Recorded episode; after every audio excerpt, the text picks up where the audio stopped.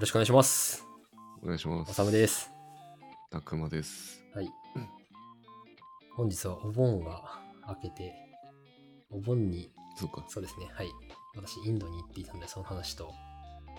はい。ちょっと最近生成 AI 出てからしばらく経って、そう一通り立ってたからね。そうそううそう。んそれぞれの使い方、まあ俺は本当にミニマムだけど、たくまは結構使う、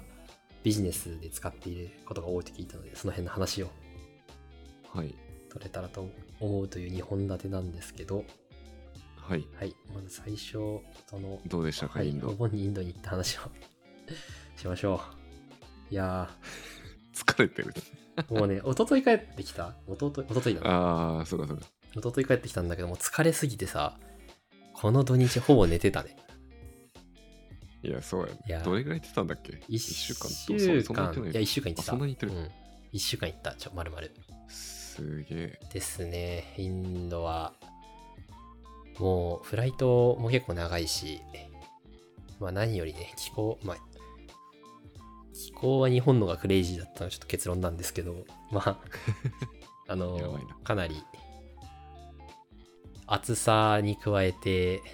排気ガスとき埃と、うんあと、人のうざさとかすごい国なので、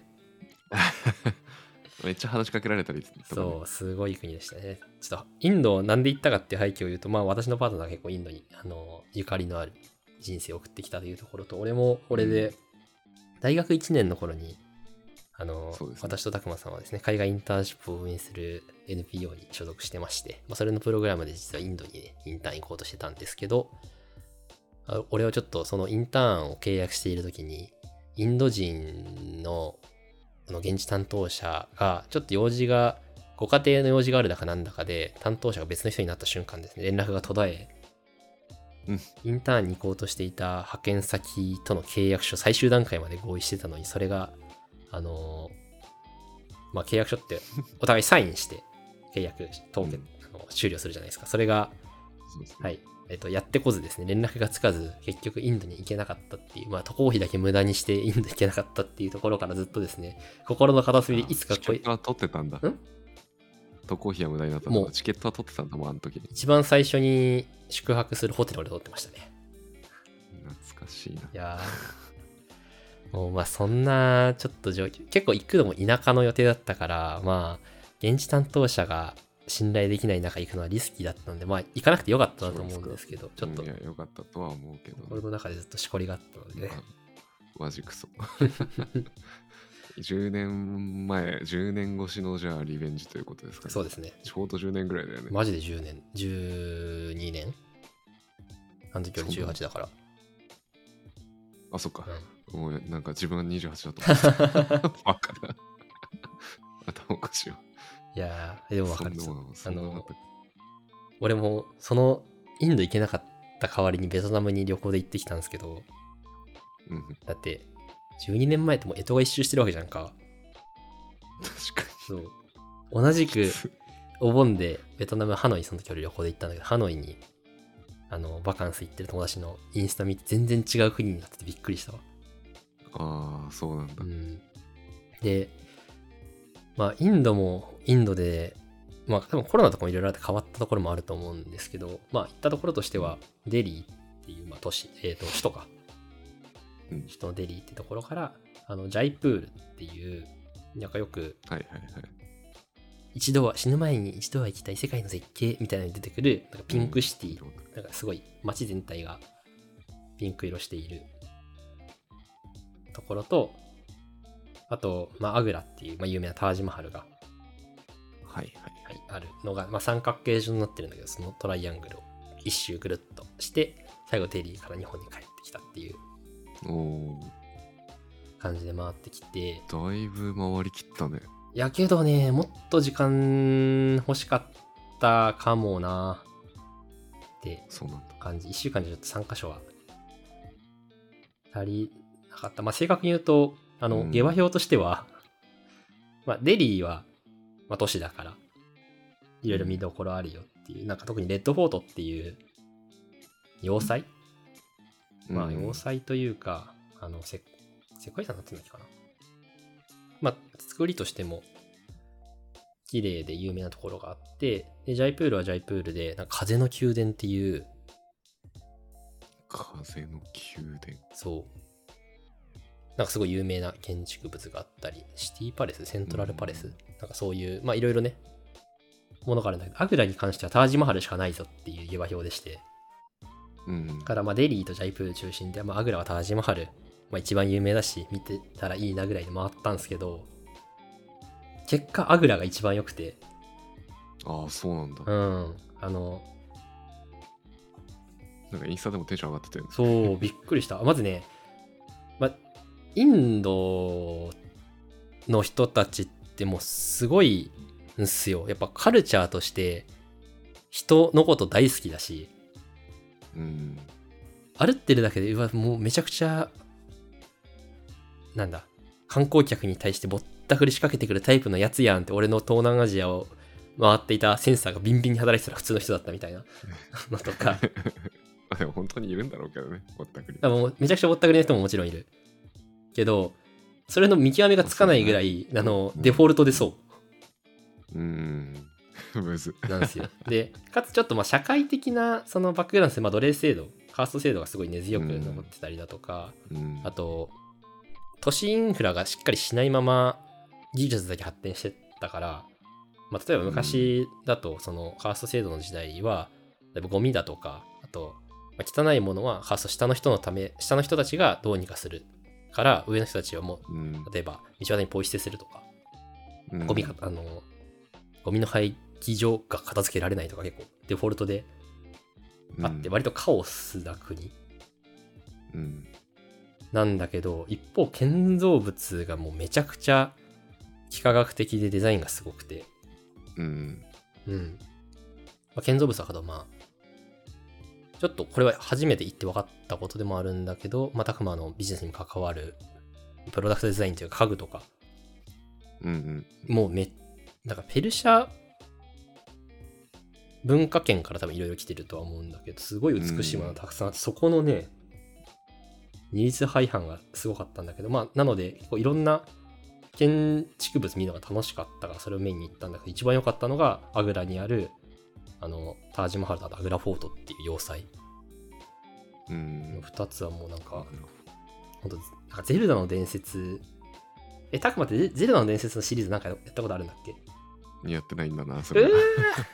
君はなんでそんなあのど真ん中ストライクみたいなものをと避けて 基本的にそれを避けていきた人生なんで。ど真ん中ストライいやー、まあ、ゼルダにゼゲルド族っていういや多分本当にインドとか、まあ、そういうペルシャ系のあの、まあ、ペルシャとインドはちょっと違うんだけど、まあ、とりあえずあんと砂漠気候に根ざしたあの民族みたいなキャラクター設定があるんだけどそこのク。うん。もう本当ゲームに出てくる建物みたいなのがデフォルトであって、今、ゲルド族調べて出てきまして。うん、こういう感じね。そうそうそうそうそう。建物はもうほんそういう感じで、なんか本当ゲームの中に入ったみたいな感じになるし、あと、まあ、ムガル帝国ってあったじゃないですか。うん。俺はあんま世界史を世、界史でありました。あの、なんか、かじったぐらいしか流出してないんで、あんまり深いこと言えないんだけど、まあ、とりあえず、すごく栄えた王国で、まあ、そうですね。奴隷制度があったこともあるけれども、まあ、その、地位の高い人たちが下の人たちをめちゃくちゃ、労働を投下し何か建築することができた時代。うん。だから現今だったら多分こんなことやったら労働基準法にどの国も反するから作れないだろっていううん。サイズのものだとかなんか本当何百メートルってある建物が一個一個手作りで作られたんだなって分かるその細工がたくさんあるみたいなうん。なんかすごいうんなんかこんな適当な人たちがこんな綺麗なものどうやって作ったねんっていうのがずっと心の中で存在し続けるっていう不思議な国でしたねでもザ・ムスリムの建物っていう感じの模様の強さというか、うん。そうそうそう。綺麗だよなこういう感じが模様がすごい本当に細かいどこにでも模様がついてるもんで、なんか多分それ自体が、まあ日本人だとその、俺たちは意識せずともわびさびみたいな文化だとかもったいないっていうのが勝手にインストールされてるじゃんか。うんみたいいなのでインド人の彼らにもきっと何が美しいかみたいなデフォルトが俺とは違って、うんなんか今回のうん旅でジャイプールの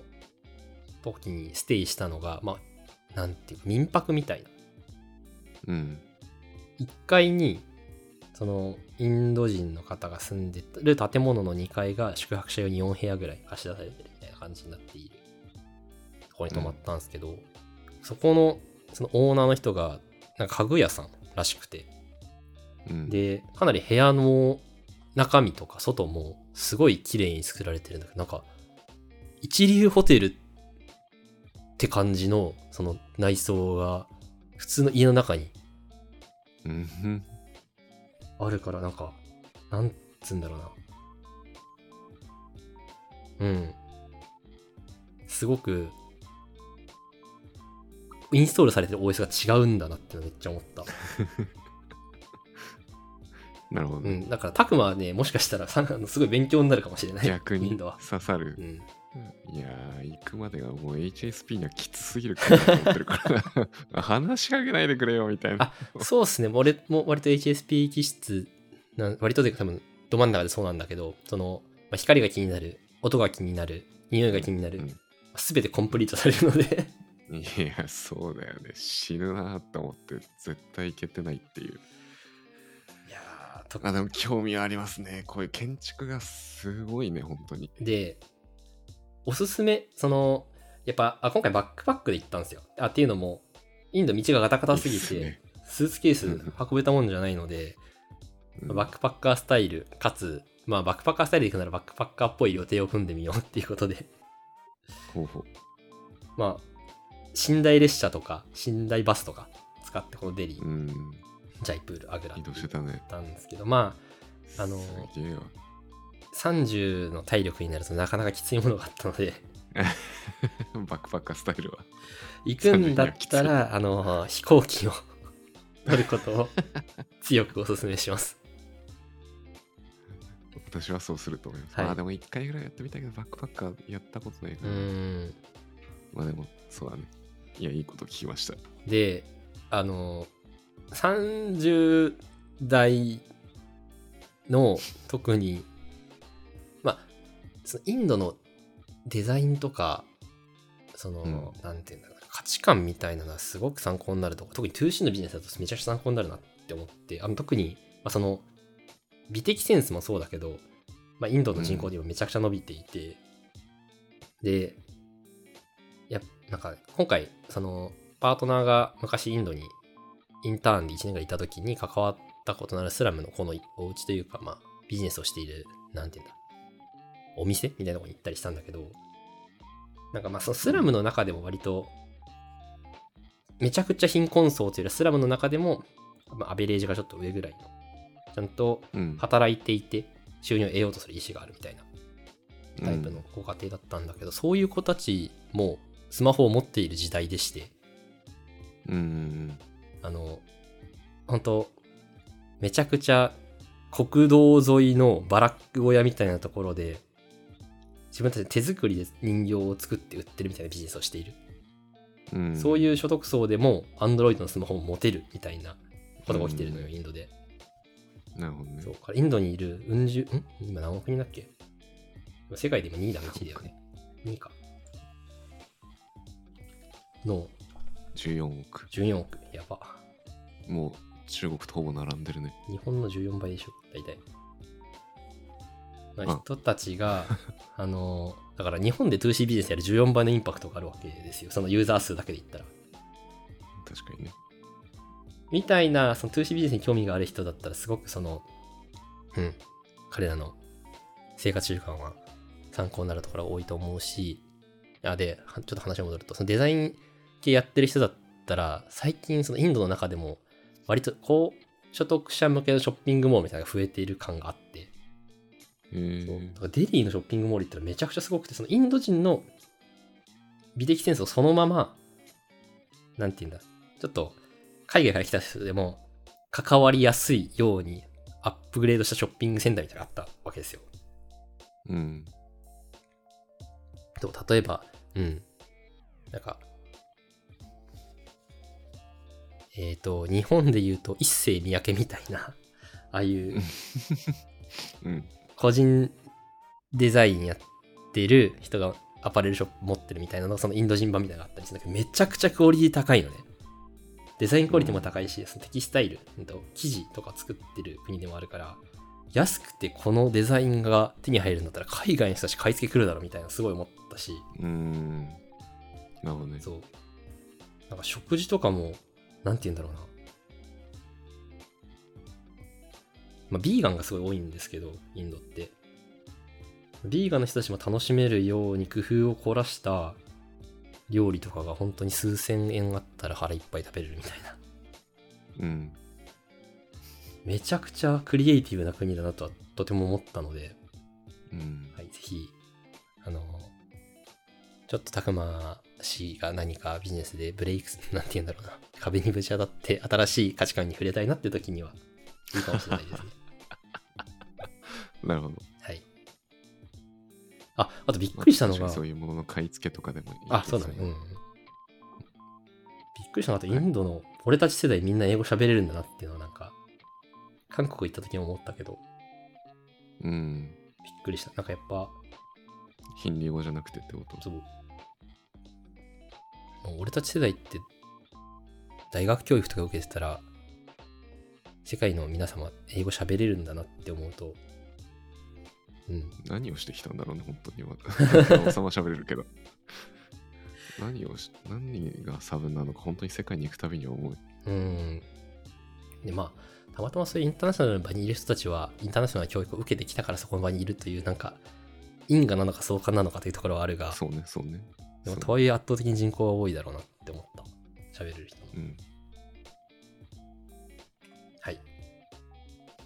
みたいなのがサマリーですかね。なんか、インドは、そういうハードな旅したいぜ って思う人がもうめちゃくちゃ、なんだろうな、クリエイティブなことを味わいたいぜっていう2つのおすすめですね。クリエイティブがあまり聞いたことなかったから新鮮だった。なんか、インド、インド行った人、みんな口を揃えてさ、クレイジーとかさ、 やばかったとか。それ聞くたびにどんどん行くハードルが上がっていくだけなんだけど。まあ、かなりクリね、うん。な何がクレイジーってなるんだろうな。まあでも本当に触れたことない文化とか、なんかそれこそ OS が違うみたいな話もそうだけど、コミュニケーションの形態も。でも俺もフィリピンのスラムにインターンを2ヶ月行っていたことがあってそんな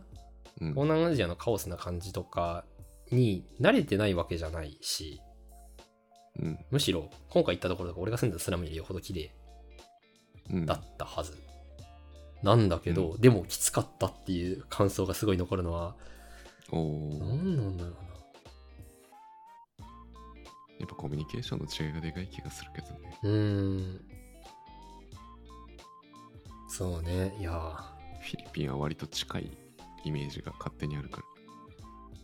ら。そうだねまあ自物分たちと売りすごい激しい人とかもいるけど、うん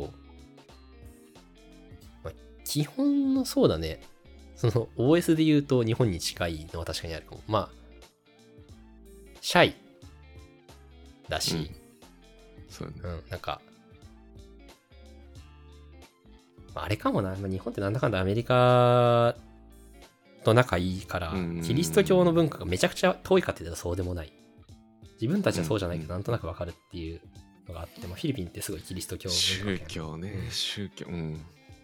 確かに。いや宗教でかいよな。 さっきの建築の話も全部聞いてて思ったけど、全部宗教だよ、そうだねベースにあるいやー何を信ずるかっていうところは、ベースになっていろんなものにアウトプットされていくから、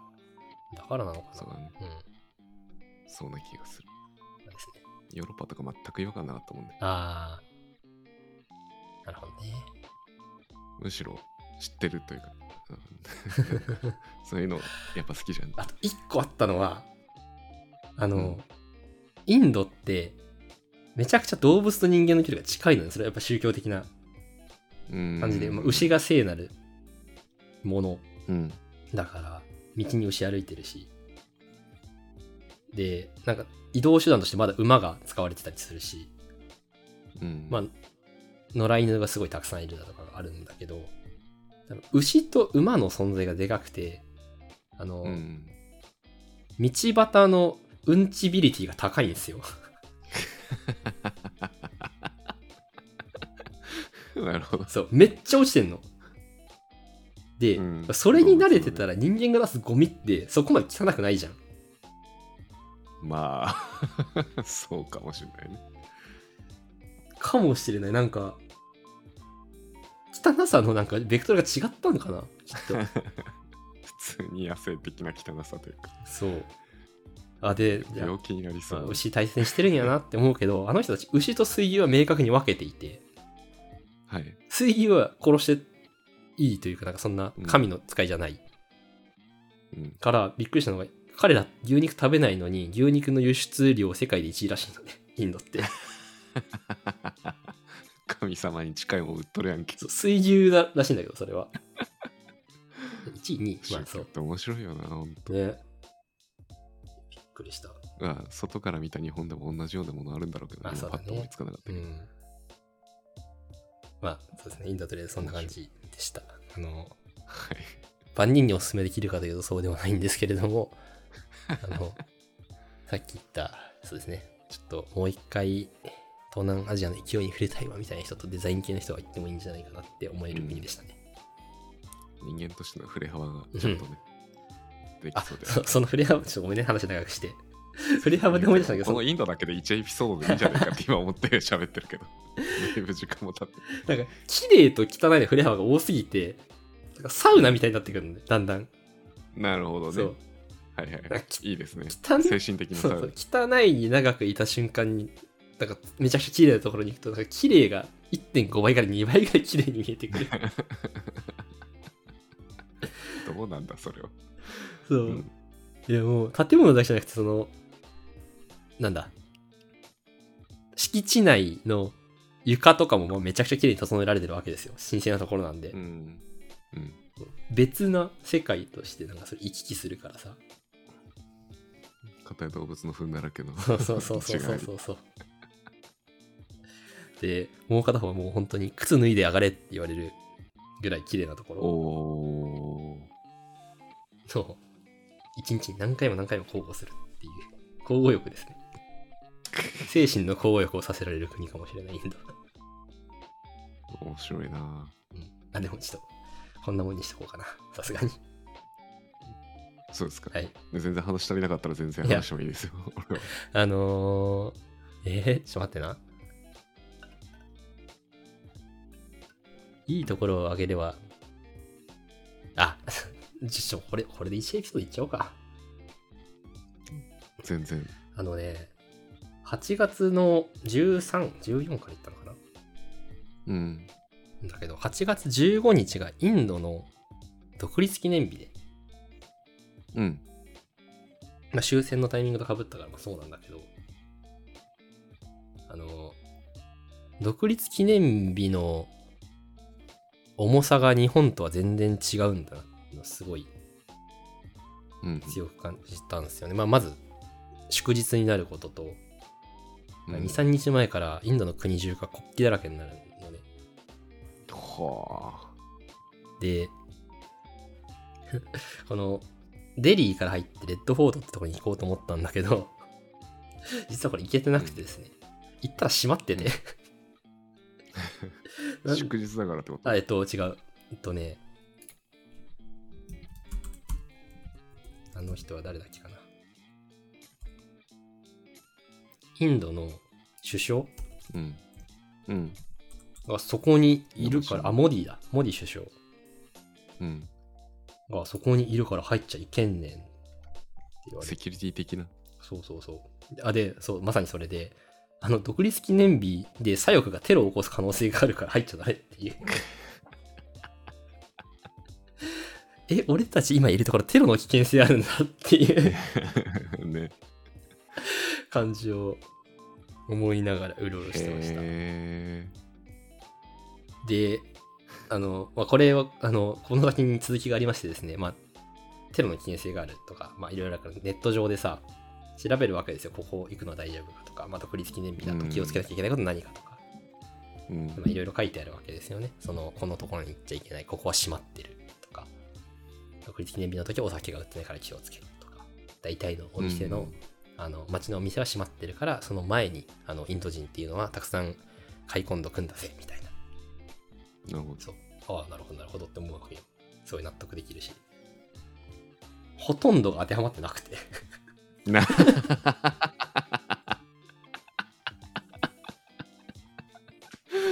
おもろすぎんだろ。何なんだよ。ね何も思い通りにならないからそなう。だからネットで書いてあることそれは別にインド人とかじゃなくて日本人が昔言ってこうだった一定なった。そうそうだよね。っていうだから嘘レビュー書くすら意味ないじゃん、そうわざわざ。そう。 それすら全て変わってしまう国で全然店開いてるし全然周辺の施設開いてるしなんなら全然酒売ってるしみたいなスリム圏内で。そういやおもろいな。なんか、そういうのをいちいち面白って思える人だったら最高の場所だー なそういやだからこう振り返ったらなんかやばかったっていうなんて言うんだろうないい体験をしたなって消化できるけど、いた時パニックよそうまあそのしかも今回のはさ、なんか空いてないと思ったら空いてたポジティブ側のサプライズだから、まあ笑えるけどさ、逆きついいやもよ、うね。逆があって まあこれ俺が多分あるだろう、受ね。け取りどころ間違えちゃったか知らんけどあのタージマハルっうん。て入る時にあの、まあ、タージマハルってお墓なんですよ、うん。そうですねそう。あのえっとそう、習いました。だから入る時にですねせえっとまあ神聖な場所だから靴で入っちゃいけないからうん靴にカバーをつけて入るんだけど、はい。その、まあ、タージマハルの中も基本的に、まあ、綺麗に保つために食べ物とか売ってないし、うん。でもお店がないから、入り口のところでお水を渡されますっていうふうに、どの、あの、ガイドブック的なのが書いてあって、で、まあ、インドも、うん。日本のがあ今暑くなっちゃったんだけど、まあ、そこそこ暑いね、32、3度あって、うん。埃と、あの、まあ、ガソリン臭だらけだから、もうめちゃくちゃなんて言うんだろうな。熱中症に常になりかけてるみたいな状態で。うん、で、タージンハル着いた瞬間、水って思って入ったんだけど、どこにも水をゲットできるところがなく、 あの、綺麗だなって唯一思える感性は持ったまま出てこれたんだけど、 あの、ほんと死にかけなが ら、熱中症の状態でうろうろしてたっていうのとかはありましたね。やば。うん。それでネガティブですね。 しかも水って一番命にかかる。いやー死なかったいやもうあのその状況があってからさ帰ってきてサマソニで熱中症の人たちがたくさん出た みたいな、ね、あったらしいね。ポカリ取り上げられちゃっそうポカリ取て。りまあそれはし事前情報ありの上でだけど。 イオン濃度が高いものは芝生に悪影響を与えるからああいうスタジアムには持っていけないという状況で、あの芝は生き残り人は死にかけるという ね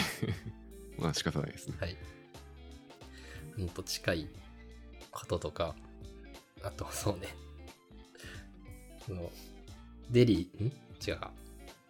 ジャイプールからアグラうっていうんと。ころに行くのに大体バスで5時間ぐらいかかるんだけどあのーまあ、予約していたバスがいきなり着いたら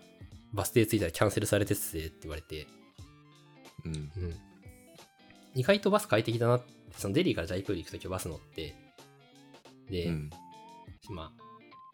インドのバスとか電車とかって異常なまでの人が乗り込んで、自分の席だと思っているところに勝手に人が座っていて、みたい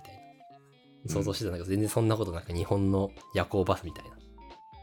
うん。で、充電もなんならできるみたいな。おお。エアコンも全然ついてて、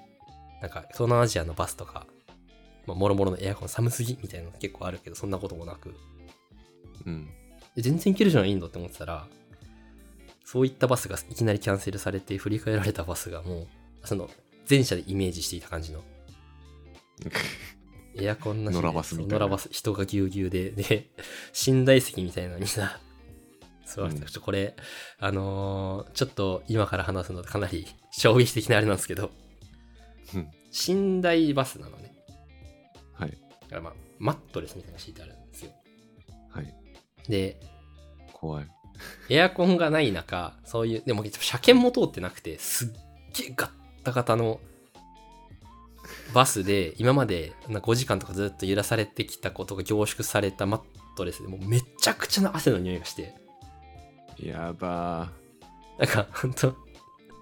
夏場のおっさんをこうマットレスに3人ぐらいギュッてやったみた いなのに今から乗れってこれに5時間ですかみたいなでその5時間マジかずっと俺はジャンプしてるわけですよ横になりながらーうんガタガタだからうんうん、でも着いたらしかも匂いがすごいなんか着いたら自分の T シャツからそのマットレスの匂いがする状況に 地獄そうで全然疲れ取れてないなんか朝5時にそのアグラにあるバス停で結構なんて言うんだ、まあ、バス停っていろいろ物乞いの人とか勧誘、うんセールスそのタクシー力車みたいな人が集まってくる中にその状態でポンって落とされてうん心身ともにもう疲れ切っているってめちゃくちゃなんかそういうあの56人ぐらいインド人に囲まれてひたすらわからないヒンディー語をバーッと喋られる恐怖体験をはいしてきたのでなるべくバスは避けた何があるかわからないバスは避けた方がいいなって思いました、俺の想像するインドだったうん、わあのわあこれそうだねが振れ幅だよねうんそうキャンセルが起きてなかったらそうならなかったわけだからねで唐突にいきなりキャンセルされてて でまあ振り替えでそれの次振り替えもキャンセルもできたけどそれをキャンセルしたら次に乗れるのは翌日の10時とかうん でもうそうすごい何があるか分かんない国なんだなって思いましたねそうだねはいセーフティーネットを自分で用意しなきゃいけないそうその中でやっぱ用り意しようがないけど あのー そういう不確実性ができる限り排せられるって意味で言うと、マリオットって素晴らしいなって。マリオット止まったインドマリオット、うん、あの、ジャイプールで、えっ、と、あれ、コートヤード。で、うんたえーアグラ違う、アグラでコートヤード泊まって、で、帰りのデリの時にシェラトンに泊まって、おおもう素晴らしいですね。そうなんかさマリオットホテルとかよく泊まるみたいなこと言うといや現地に行ったんだから現地のホテル泊まんないと面白くないでしょみたいなうん。こと言う人もいますけど違 うねんって思う現地でその休まるところぐらいは確実に用意したいその安定性をそうね。確保したいから知ってるホテルに行くねんっていうあのー気持ちインドのホテル全然水しか出ない。あ、そう、一番最初に泊まったデリーのホテルなんなら水しか出なかったし、あのだ、よねはい。なんだっけかな。で、そう、水しか出なかった。シェラトンでそれはないからな水しか出なかったら呼んでくれって言ったスタッフ呼んでも来なかったし、おもろいなもう水圧水圧もなんか、なんて言うんだろう。あの、山から出てる湧き水ぐらい なんか、水圧だしみたいなちのょが。ろちょろちょろぐそらいう全然起きうるからねうんそうだよねそうだとそ思ういう不確実性が全てなんて言うんだろうな排排除できるなんかうんしっかりホテルに帰ってシャワーを浴びて寝るまでの想定するそのフローをしっかりちゃんと提供してくれるっていう安心感があるので言うとやっぱマリオットとかそういうホテルはいいですね別にホテルはアトラクションじゃないからあそうなんだよねアトラクションだったらさ、おお、面白くなってきたぜってなるけどさ、いやいや、こっち休みたいんだよっていう、そう休みのタイミングにアトラクション要素はいらないんだよそのはしご外された瞬間絶望マジでやばかったそうそう それが全部翌日とかそれ以降の予定に響くからね。ね、でおまけにそのさっきのそのバスの続きで言うとそれであのアグラのそういうバス停に朝5時ぐらいに降ろされて絶望してる中とりあえずあのマリオット行ってで荷物だけでもあずなんか預けられねえかなって思って行ったらもうめちゃくちゃうん多分これ本当に運が良かったから例外対応だったんあとまあ一応その今年の初めいろいろその会社辞めた時のもろもろでお金をたくさん使っていたのでプラチナエリートっていうステータスを俺は持っていたことうん。が寄与したけどえっとねもう5時半とかからチェックインさせてくれて5時半朝のね。 早っで、おまけにそめっの、チェックアウトどころじゃないじゃんそう4時間プラスできるぐらいがせいぜいなのに、で、その俺たちの 俺たちがボロボロなの見かねてか、そう、あの、スイートクラスのやばお部屋にアップグレードしてくれて、めっちゃいいじゃん、うん。いや、もう、ずっとありがとう。いろんな種類のありがとうを伝えていた、 スタッフに。いプラチナプラチナに救われたわけだプラやチ、ナステータス本当に、一番最初にお湯を張ったよねプ。ラチナエつリーいトてそう、持つべきものは X のプラチナエリートでしたわ。それがインドでのセーフティーネットになり得そうるですかもしれないあと、まあ、 プラスで思ったのは、この前、タイとかマレーシア行った時も思ったんだけど、まあ、マリオットで行ったの初めてだったから、あの、うん良いところとしては、まあ、特にそういうステータス持ってると、朝ごはんが無料で、BFK チキン食べれるじゃんか。そうですで、ああいうところでちゃんと現地のものを、その、うんサーブしてくうんれるから、あの、そう一個一個その現地で調べて何が有名なのかでその有名なものを食べるんだったらどこだったら安心なのかでそこにどうやって行くのかとかそ全てのプロセスを排除して朝ごはんとして提供してくれるでそれいく何種類もあるみたいなそうのが普通にその旅としてもあの満足度が高いのはマリオット良いとこだなって、絶対食当たりしないものしか置かれてないしね、安心して現地の味を楽しめるってういんうそうあの安心感がありますね本当になんかいろんな種類のカレーのようなものが インドはたくさんあるんですけどでも名前が一個が違うからさうんバターチキンカレーみたいな分かりやすいのじゃなくてなんかなんちゃらパニールホゲホゲみたいなのとか、があるなんかこれはカレーなのかと思いながらローカルな店で頼むのってやっぱりね怖いじゃんかうんそういうのがないのはすごいよかったな現地の食事とかそういうのを本当にローカルのやつをサプライズ的に楽しみたいときは絶対友達がいないと無理だと思うんだよその現地のうんそれで連れてってもらって何やらわかんないけど食べたらカレーでしたみたいなのは楽しいけどうん、自分でわざわざそのサプライズをしに行くとマジで地獄の味が可能性があ るからそう。あ、で、あと一個思ったのは、そう。で、を最初、割と、そのマリオット、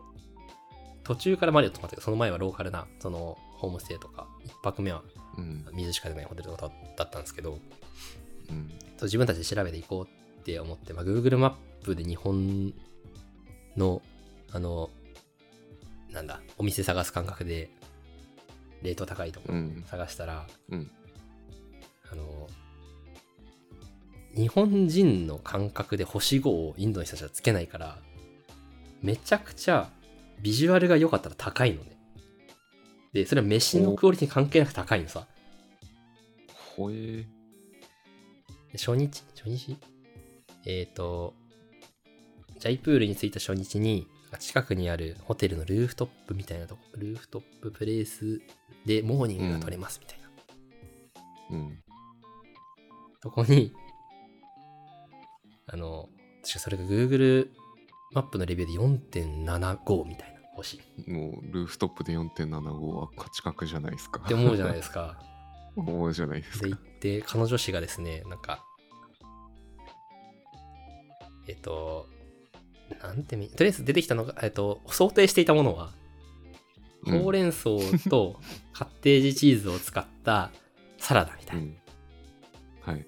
感じのものがメニューとしてあって、で、ビジュアルとしてはすごい美味しそうだから頼んだら、あの、 まあ、うん。市場のゴミみたいな味がして、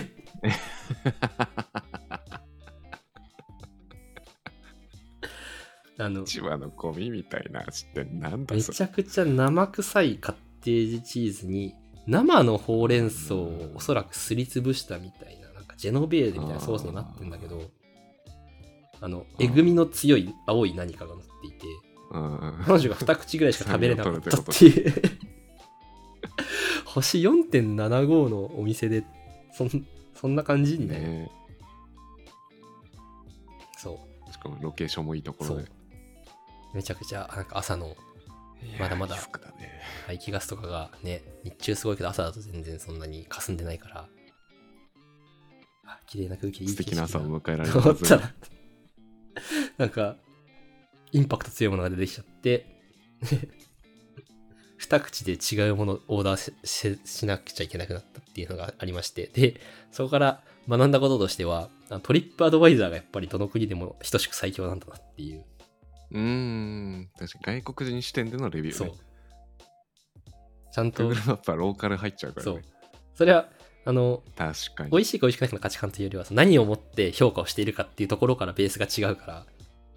うんあとレストランもレストランとして食べ物として評価している、あの、ところで、まあ、Yelp かトリップアドバイザーを調べ、Yelp はあんまりなかったからトリップアドバイザーで。行った店はめちゃくちゃ良かった。その中日本語のレビューとかを探すとかなり参考になりますよねそうね。いやもう、その店は、あの、次の犠牲者を出しちゃいけないと思って、俺、日本語でレビュー、初めて Google マップにレビュー残した。 偉いめっちゃ偉いわそれは もうそれでね多分これ今後10年ぐらいで救われる人間が100人以上生まれる日本人これはしんどいやろなっていう感じ。まあ、逆に言っていいところも残さなきゃと思ってちゃんとインドに行った時はそれぞれ残したんだけど、素晴らしいうん。いやーなんかこれは聞いてる人はぜひ、でもインドに限らず海外ではそういうこと起きがちだと思うので、そうねいやヨーロッパ行った時あったなあ、本当イタリアベネチアでなんかすげえおすすめされたなんかそのベネチアだったんだけどベネチアのなんとか制度が後ろに、バックにあるところでそれをテーマにしたモチーフにしたグラスでなんかこうスペシャルなドリンクがありますみたいな俺はビールとかワイン飲もうとしてたんだけどせっかくだからそっちのお酒何材料書いてある限りなんかトマトとかなんかいろいろもうおおどう見ても酒に入ってるものとは思えない材料がいっぱい書かれてんだけどあのまあそんなえぐいもん出てこんやろうと思って頼んだら俺二口しか飲めなくてマジでなんだ生臭さと生臭さやっぱきついよな、ね生臭さとしょっぱさ塩分ねこれをこれを酒として出すかみたいななんか日 本スープの失敗作みたいな日本人の感覚ってさ、その、多分2つ海外あるあるだと思うんだけど、まずお茶を甘くするのがよくわかんない。 うんよくわかんないあと飲み物しょっぱいの出てくるのよくわかんないじゃんか。いや、わかんない。 それはスープにしてそうそうそうそうそう。それ俺も今回全く同じようなのがあって、う。うん。入った店で、なんか、マサラコークみたいなうん、名前の飲み物があって、なんかクラフトコーク感をすごい感じたのね。おーこれ飲んどこうそれはと思まってあ、そういいですね。いいですね。うん。飲んだら、えっと、インド人のおっさんの脇みたいな匂いがする、めちゃくちゃしょっぱい何かが入っていやいてやいやおいインド人のおっさんの脇の味知っとるんか、おいや、前インド人のおっさんの脇すごいんですよ。あの、彼らね、カレー食べ過ぎてめちゃくちゃカレーの匂いがするんだ けど、彼がそのマサラ、そのスパイスの匂いは。そっか、まさら。そう。がするんだけど、まあ、ちゃんなんちゃんと汗と分かるというか。の匂いがするコーラらしいしょっぱい液体が出てきたの。 コーラ、コーラ要素どこにも炭ないじゃん炭酸もないし、な色は炭ね、酸すらない。色は黒いんだけど。色だけコーラそ。う大丈夫か、それ。口に入れて大丈夫二口しか俺もそれ飲めなくて。で、あでもインドのいいところ一個あったわ。あの、えっと、スタッフのさ、なんかか、そういうサービスとして成り立ってんのかなその、絶対途中で、あの、全部出てるフードとかドリンクとか大丈夫ですかって聞きに来てくれて、で、最初は、あの、全然大丈夫 OK だよみたいな、すごい美味しい、パーフェクトみたいな感じで答えてたんだけど、その時さすがにちょっと無理だなってなっちゃって、あうんちょっとこれ俺にはストロングすぎたわ、飲みきれないかもしれないって言ったら、うん買えますって言ってきて、おうで、そう、なんか旅の途中でそれと出くわしてよかったんだけど、本当にそういう口に合わないかったら変えてくれるがデフォであって、特に追加の料金とか取らずに、これに変えてほしいけど、いいのって言ったら全然 OK ですよ、もう大丈夫大丈夫みたいな感じでマンゴーラッシー持ってきてくれたっていう。ああ、マンゴーラッシュ安定だねマンゴーラッ。シュそれは知ってるね。そうで、フードとかも結構そういうのがあって、あそうなんだ、うんあでも確かにさっき俺が言ったそのベネチアのしょっぱくて合わなかったやつもどう頑張っても飲めなくても申し訳ないなと思って残してたら最後にあのウェイターの人がそのそれをめちゃくちゃレコメンドしてく れた人が気づいてくれて握手に合わなかったのごめんねって言って全部返金してく れあ、て本当いや、いいよいいよいいよ、払うよ払うよっつったんだけど、全然返金してくれた。なんかそういう感じなのかもしれない。確かに海外のサービスってそういうの多いのかも。日本だったら多分ありえないじゃんか。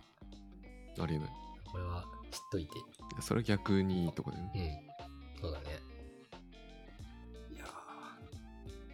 ーなんか俺今まで海外に行ってもそこまでなんていうか、食べきれないほどまずかったの。で、そこ、うん。本当一回マカオで食べたおかゆが下水の味がして無理だったっていうのが人生で一回あるんですけ ど、いろんなやべえもん食ってそるれな以。外俺本当にいろんなとこで食べた飲んだもの、意外といけるないしは、ま、なんか食べきれないほどまずくはないみたいな。うん。そこの、あの、まあ、俺魚介が食べれないみたいな、でっかいビハインドはあるにしても、魚介じゃなかったら大体食べきれてたんです よ。うん。ただ、インドは今回ちょっといろんなものが無理だったな。もうすごいおい、逆に美味しいものはすごい美味しかったんだけど、うん。いや、日本だったらこれミシェランだろみたいな店とかもいくつかあったりはおー。して、 いいっすね。だからそれもすごい振れ幅があったね。 おもろい。うん。結局インドで腹を壊したんですかあえっと、帰ってきても壊れてきます、絶賛。ああ、でもこれは、 あの、あ、やっぱなるんだ。インドというか旅行者下痢症っていううんうん。感じで、俺結構どの国行ってもなるんですよ。これはヨーロッパ行っても結構なりがちで。ああ、そうなんだ。今まで食べてきたものと違うそれこそそのう水とかもずっと、えっ、と日本はどっちだあ香水になったりすそるうかそうそうそうとかをずっと飲んでると結構腹下すとかはあるんだけどそれで腹は下してるけどあのいわゆるやばいやつはない。そうそう熱が出てと病院かに運ばれるレベルのやつ。ああいうのはそうそうそなかったあのうよかったよか本っ当によかった本当によかったた。 心からの声が聞こえうんいや食でリスクは取ってなかったけ どな何があるか分かんなかったからね今回の旅はる。そうですね。はいそうですね。そうっすね。いやー、ちょっと喋りきっちゃったな。そうもともとインドの話をオープニングトークにして、うん。その後生成 AI の話しようと思ってたら、ちょっと次回生成インド AI 止まることが、とどまることがなかったので、あのでも聞けてよかった。いやー、た特に後半のエンジンかかってからのや つがね、おもろい。おもろいので、先生を次回で生成 AI 次回ちょっと話しますんで、よければ皆さん次回も聞いてください。聞いてください。はい。予告付きで。今回はそのところですかね。はい。はい。インド、ぜひ行ってみて行ってみてくくだださ いさい。というところで、あのー、はい。え今回の話を聞いて、いいと思った方だ け。言ってみていただけれただばこれがさ、加減というか、その、なんて言うんだろうな。やばいラインがここら辺まであるっていうことを知った上で行くのと知らないで行くのとで全然違うから。そうだこれねを。知った上で行ったら、あとはちゃんと楽しい分だけを享受できるし、あとセーフティーネットも引いた上でうん。楽しめるんじゃないですかねと私は思いましたけどね。あ、一個だけちょっとあれだわ。それで言うとお、あの、広く周知した方がいいなって思ったことがあったので言うと、大事ですね。俺、えっ、と、ジャイプールか、にいて、うん独立記念日の前日、ん当日か、いて、まあ、結構インド人喋りかけてくるのと、すごい写真撮ろうよって言ってくるあるある。で、その後なんか一緒にお茶行かないって言ってついていくと下げられるみたいな結構あるあるのルートなんですけど、うん その中で俺今回、あの、まあ、いろんな宗教というか信ずるものがあっていいと思うんですけど、あの、IS の人と会って、ISIS、あ IS? の、過激派イスラム主義。ああ、なんか、インサイドセールスかと思っ違う違う違 う。広すぎるやろ。た。 いや、そっちにもインサイドセールスいるんだみたいな。あれ、ISIS ってあれだよね。えっと、イスラム過激派。そう。同時多発テロのイスラミックあエのクストリームズそう、なんかアルカイダとかの。人がいたと。の人に喋りかけられてなんかそういう勧誘みたいなえのをされてまあ俺は英語喋れだからっていうのとだから分かっちゃった。なんとなくそのに逃げるアイディアが浮かんだその時に断る口実がその時超たまたま見つけられてちょっと急いうん。でまあなんて言ったか忘れちゃったけどとりあえず弾けたけどそういうパターンも最近あるのかもしれないので観光地とかでちょっとなんか普通に物売りとかだったら無視してどうこうできるけど、危ない、うん。それは絶対ついていっちゃいけないね。うんついてちゃいけないパターンもあてるか。普通にそれでなんだ人質にされてみたいなパターンもあるだろうから、うん向こうが外国人を取り入れるメリットなんて人質以外ないだろうかまあ、ちょっと、なんだろうな、純粋にその人の、ななんていうの、そのミッシミッションというか、いろんこういう考え方もあるんで伝えたいみたいなパターンの声かけだったかもしれないけど、まあ、うんトラブルの元に全然なり得るなって思ったので、ら、うんまあ、これ多分インドだけじゃなくていろんな国であるかもしれないけど、これから海外ね、行く人増えると思うんで、気をつけて行ってきてくださいというところがありますね。俺ちなみにその人とす、まず初手であの一緒に写真を撮ったので、それが今後どう、なんかトラブルに使われないといいなとだけ 願っております。国際指名手配されるそうそうそうそう。 で、はい、っていう注意喚起を最後にして、今回はこんなところで締めます かね。はい、次回は生成 AI の行く話で人す。増えるような終わらせ方しようとしたのに行く人減るような話の終わらせ方すいるや、ちこれ、そう、どっかで話さなきゃと思ってたのを、ちょっと最後まで引っ張ってだしかまっらた。言う必要性はあるね、うんありますねはい、それがまあ現実だからねそうだファンね。タジーな場所じゃないからねうん、そこら辺の自衛力はそ必要うでですすね、ちゃんと。ありがとうございますはい、では、また次回お願いします。はい、 はい、ではでは。おいっすテクノトレックではお便りをお待ちしています。コメントなど、ぜひ概要欄のフォームより送ってください。それではまた次回お会いしましょう。